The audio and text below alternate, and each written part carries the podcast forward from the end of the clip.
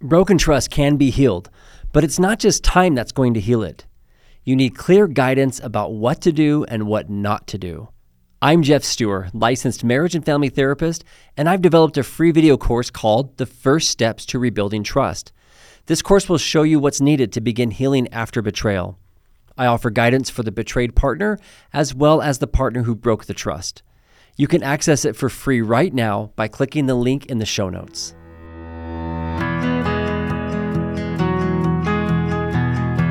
I'm Jeff Stewart, licensed marriage and family therapist, and I want to welcome you to my podcast, From Crisis to Connection.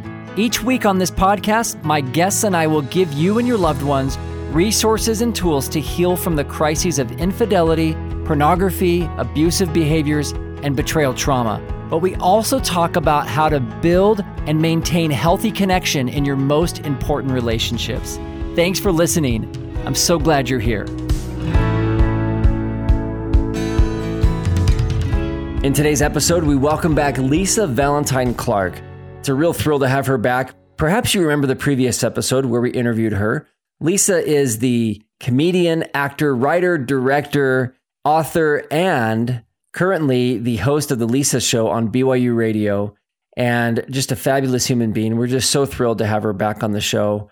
In the previous episode, she talked about her story, her incredible story where she and her husband were going along with their lives just fine writing, producing, directing, acting, and doing you know life with their five kids. And all of a sudden, he contracted the disease ALS, Lou Gehrig's disease, which there is no known cure. It's terminal, and he suffered with that disease for a number of years until he passed in July or June of 2020. So he passed away a couple of years ago. And in that time, both of them went through uh, a credible ups and downs, roller coaster of grief and loss and confronting this reality of life without Christopher. But what's so interesting about it is that both of them were committed to using humor and their gifts of connecting with others and talking openly and reducing the fear and the shame and some of the the weirdness around all these things that happen with something so unprecedented for their family. And both of them have left this incredible legacy for not only their family, but also uh, for anyone else who's dealing with grief and loss. And Lisa has spoken very publicly about this experience, about her journey. And it's been well documented in a BYU devotional that she delivered. And she's been on multiple podcasts and she's written about it in BYU Magazine. And there's just a lot of great things that she teaches about how to navigate this process of grief and loss with humor, with faith, with connection. Today, we wanted to invite her back on the show to continue this discussion. We wanted to talk about the context of interpersonal betrayal. One of the blessings that she had in going through this experience with her husband is that they have a fabulous marriage. They were very connected and supportive of one another and she talks openly about their relationship and of course the incredible loss and hole she now experiences not having him around. But this was not interpersonal betrayal. So many of you and so many people who listen to this podcast have been impacted directly or indirectly by interpersonal betrayal betrayal trauma intimate betrayal. And dealing with that in terms of humor and faith and laughter and goodwill that is a lot more challenging when we're dealing with interpersonal betrayal because we don't have that partner to join with us and do that work. And so it can be a lot more tricky and it can feel a lot more devastating and heavy. And so we invited Lisa back on the podcast to talk more in detail about what she's experienced with that, not only in her own life, but in working with others, talking with others, friends and loved ones who have gone through these things. And what's so interesting is that as you listen to this interview, you'll see that there are so many parallels to the grief and loss process. And the good news is is that regardless of where the loss comes from, regardless of what kind of betrayal you're dealing with, we all are going to feel some level of unfairness and betrayal, deep grief and loss, and the ways of dealing with it are so varied. And the good news is is that we can heal and that we can find community and that we can find even laughter and joy in moments of despair. And there's lots of ways to cope and deal with this loss we just really admire and appreciate Lisa and her willingness to talk so openly about this, and then just who she is and just her wisdom and her goodness and her humor. It was just a real thrill and privilege for both of us to spend more time with her. So let's jump into the first part of our interview with Lisa Valentine Clark. Well, Lisa, welcome back to the podcast. Thank you for having me again. No, it's a treat for us to have you back. So, last time we were talking about dealing with grief and loss using humor and the place for humor. And the context was around your story, around your husband passing away, and just, you know, your own ability and his ability to cope with, and your family's ability to cope with this tremendous loss using humor. And, and I want to shift gears and talk about some of these same coping strategies, which are so important, but in the context of betrayal. Obviously, in, in your situation, we weren't dealing with, you weren't dealing with an interpersonal betrayal. It was something that was completely out of both of your control. But when a lot of the, my audience, a lot of our audience here, mm-hmm. and a lot of the couples I work with in my practice are dealing with grief and loss from an interpersonal relationship, whether it's a marriage or a friendship or family member. And none of that feels like they can wrap their head around any like using humor or any levity or anything. It just all feels so dark and heavy and impossible. And so I'd like to to shift the context over to that for our discussion today, if we can. Yeah. Because uh, I think that's a lot, a lot. Maybe it's maybe there's a lot of parallels and similarities, and it'll be fun to explore what those are. But I think there's also some differences because I think somebody listening to your story with what you went through with your husband might feel like, well, that doesn't apply to me because they got along great. They had a good marriage. How does this apply uh, in this other area? So I'd love to just throw this out at least with some for some initial thoughts from you in terms of what you feel like some of the differences are in your experiences, whether it's been in your own life or with friends or loved ones. Well, I, I appreciate what you're saying, and and I I I feel like fundamentally when you're going through the worst experience of your life, no matter what it is, you don't want to hear about other people's worst experiences and how you should be grateful or how you know it could be worse because totally. the worst thing that ha- has happened to you is the worst thing that has happened to you and i think that's a, a lot of times we prolong our suffering and our grief because we somehow want to rank you know how bad we have it or or how it hurts and it's just not helpful you just have to feel it right like and acknowledge that this is awful and it's not what I wanted. And I had a better plan for my life. And now everything is different. Mm-hmm. And I think that that's the commonality, right? Whether you're talking about like a betrayal situation or a death or whatever it is, to not compare your worst with someone, what you think someone else's worst is, right? Because we never really know what the other person is going through and it just doesn't matter. But what does matter is, is that we all know what grief and loss and pain feels like for each other, right? We don't have mm-hmm. to compare it to each other. But I do think that it is helpful just to be able to sort of honor that in other people to say, that's horrible. And I'm so sorry that happened. And yeah, now everything's different. And isn't it awful? And just being able to acknowledge that is just something that, you know, when I was going through what I found, I just wanted to be with people who would just let me say, this is awful and didn't try to sort of, you know, r- rush me through it, whether it was with humor or with, uh, you know, platitudes or even, you know, coping mechanisms or whatever, just to like, that's the starting place, I think, for all of us, right? Like to acknowledge that these are horrible things that we didn't choose, that that we feel like happened to us, and now what? You know. Mm-hmm.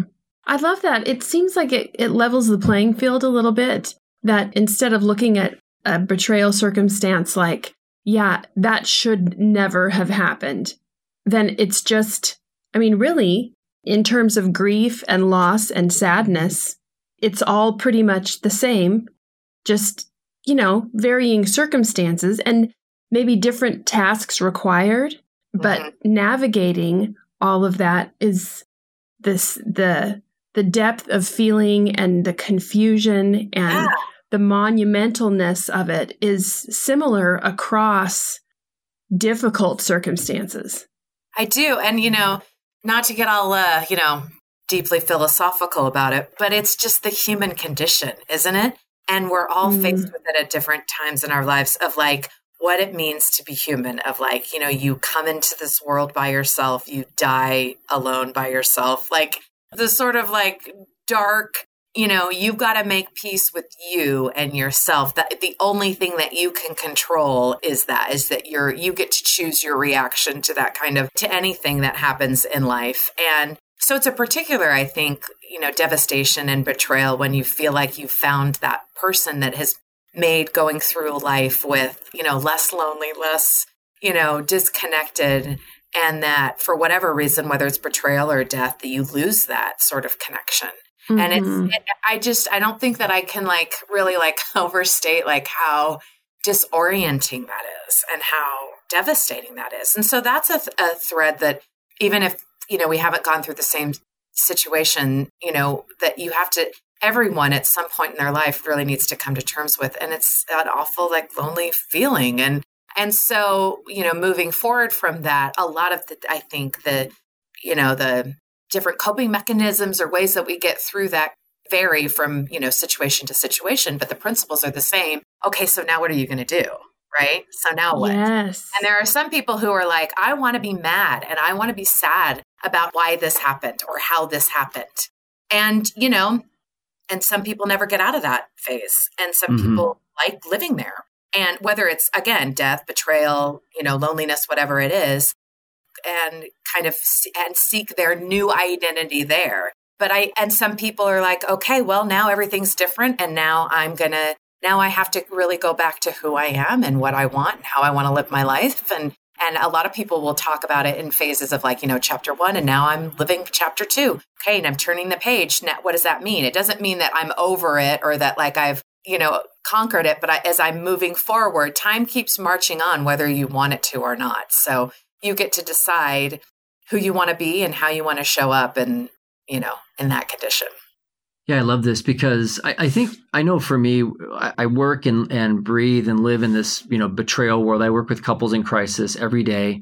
And a lot of the times the trajectory for and you know books that people read or the counsel that they're given or just the sort of the normal arc that you see with people that are going through betrayal and loss interpersonally looks it looks pretty similar for a lot of people and a lot of the times they feel like that should be their path but i i love talking about this from a different angle you know where your story isn't that but a lot of the parallels are so similar. And i mean you you could absolutely treat your situation as a betrayal where you could look at it and maybe you know you, you would feel that way. feels like that though. Right. Like this Sometimes, isn't fair. Yeah. like god should have whatever. And you i mean left. it can you left me you know? Yeah. and yeah he died and he didn't want to die and he didn't want to suffer. And then i feel guilty for feeling that way. But it feels like well you just left me to just like live out the rest of my life what about our plans? What about our kids? What about our life? What about all the sacrifices that you know i made for your health or for your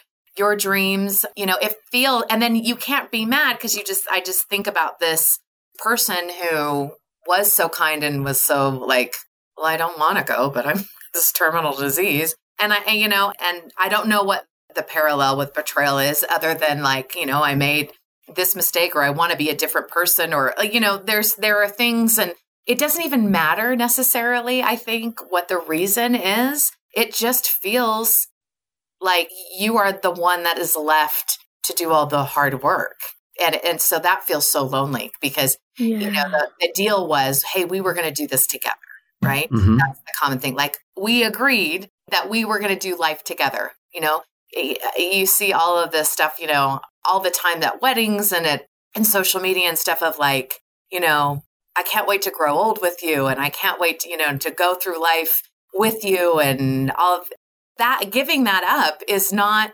does not feel good. Oh yeah. And it I don't think it matters what the reason is. You can't escape that not feeling great. It feels right. Bad. Right, exactly. And it's, it's horrible.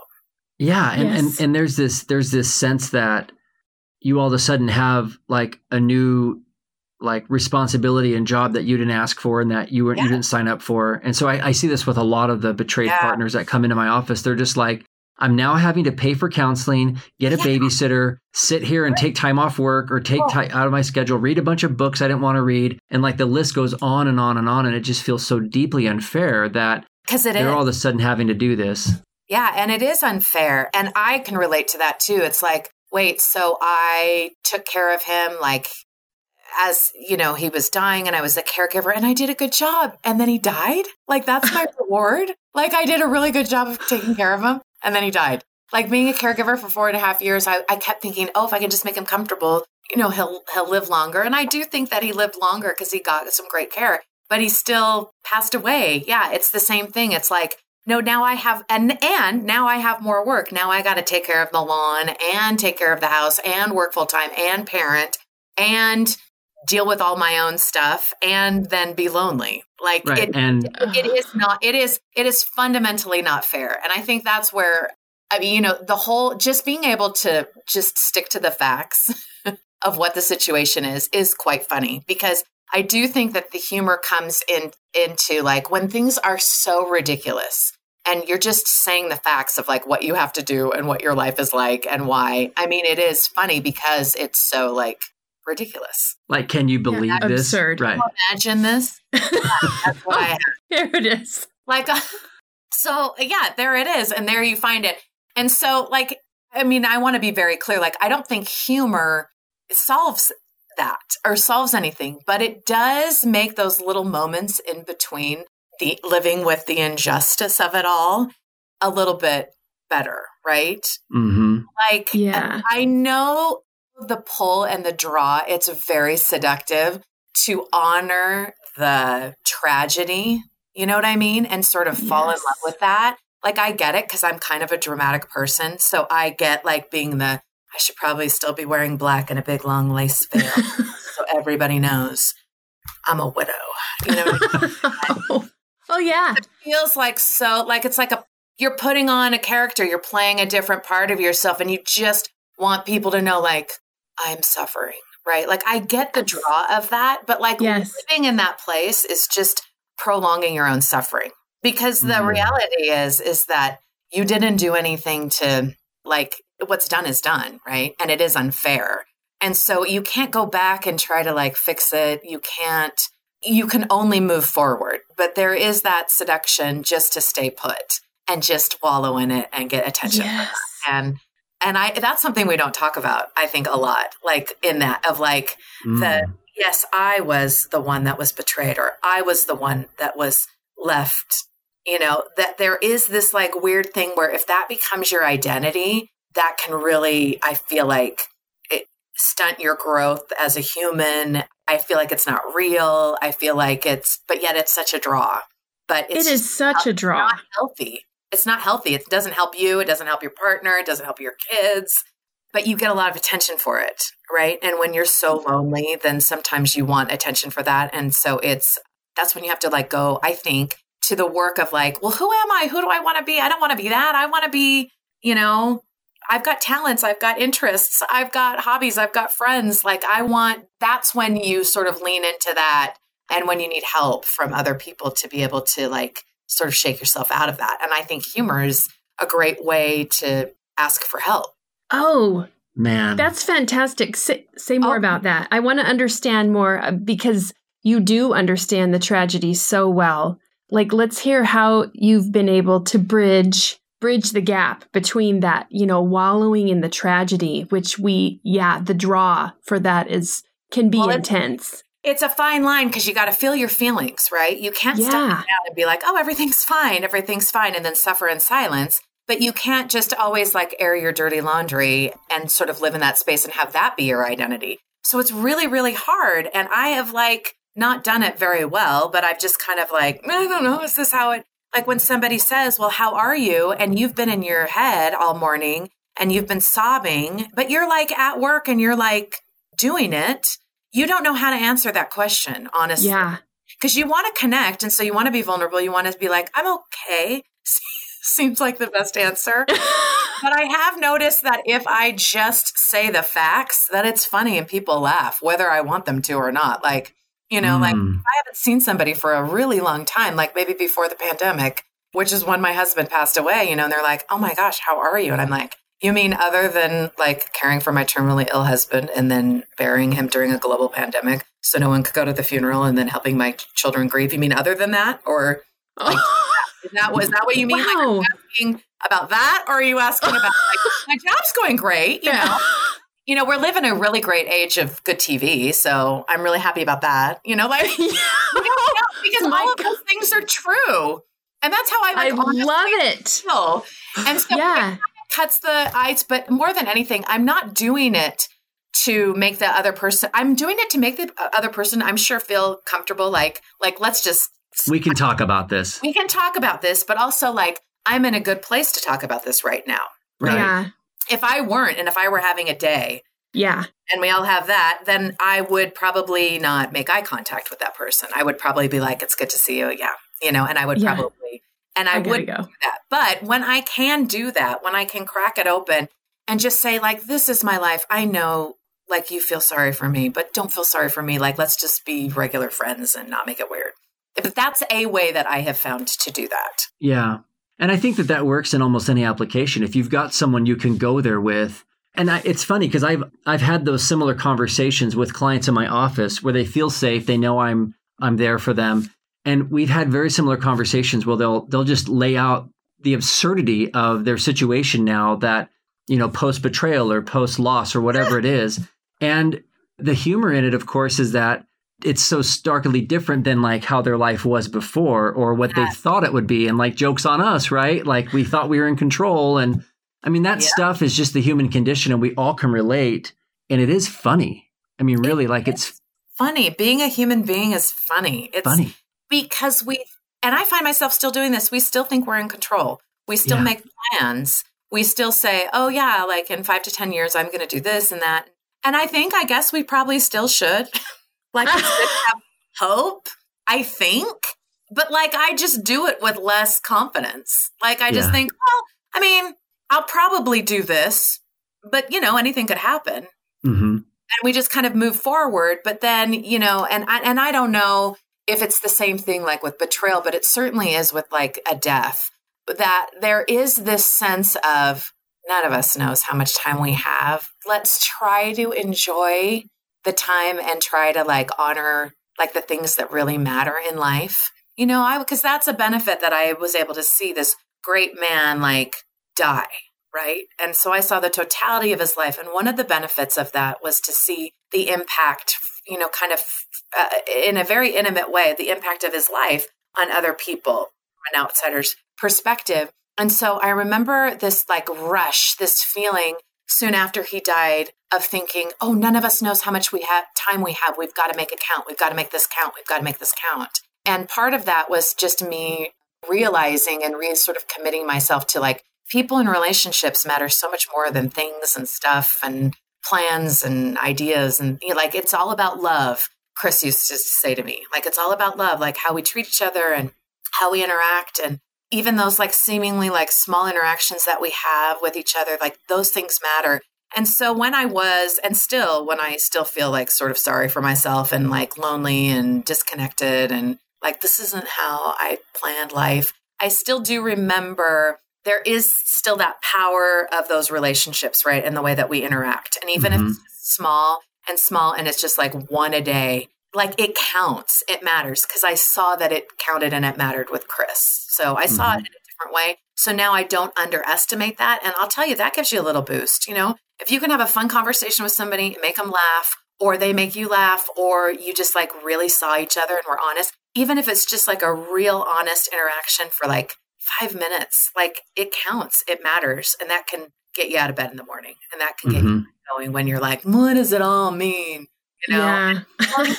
that's that's what it means. Like that's meaningful. So just hold on to that and then just keep going, you know. And I think that could get you through. Like I'm just thinking of my friends who've been through betrayal and that kind of betrayal trauma of like how do you even trust anything or move forward?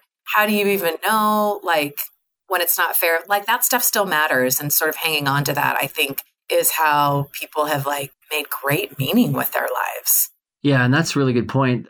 That's one of the first interventions that that I do as a therapist when I'm working with people who have been severely betrayed is it's kind of like the Mr. Rogers saying, right? Look for the helpers. Like you look for safe people. You look for people that aren't going to come unbolted from the ground and, you know, make your life more chaotic. And sometimes that's just a therapist. Sometimes that's, you know, it could be a family member or a friend, but someone that has never moved out of place. And that's, I mean, th- those become lifelines. And so, and in those relationships, you know, you can move in between like, like having the, the more intense, heavy loss and grief conversations, and then the absurd conversations, and then, yeah. and then just the normal news, weather, and sports conversations.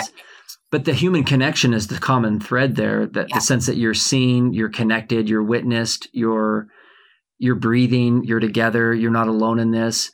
And man, you can't put a price on that. It is just so incredibly important. And you don't have to go that deep with everyone, right? Like as long as you have your your people and you can do it, that's okay. Yeah. And then it takes the pressure off so that you can have different kinds of relationships because not everybody's going to be able to show up with up for you in that way and that's okay yeah. you know it's not like are you on my side or not like are you on my team it's like there's lots of people there's lots of offerings as long as you have two or three i think people that you can be like oh my gosh let me tell you exactly how i'm feeling and what happened today you'll never believe it then yeah. i think you're going to be okay and in fact i don't think you should like share everything with everybody all the time you've got to sort of like protect that part of you and um and you know when you lose like the person who's supposed to be it for you, right? Like mm-hmm. you're number one and and lose that. Like that is unmooring. It's very unsettling. It it every it, it's very confusing.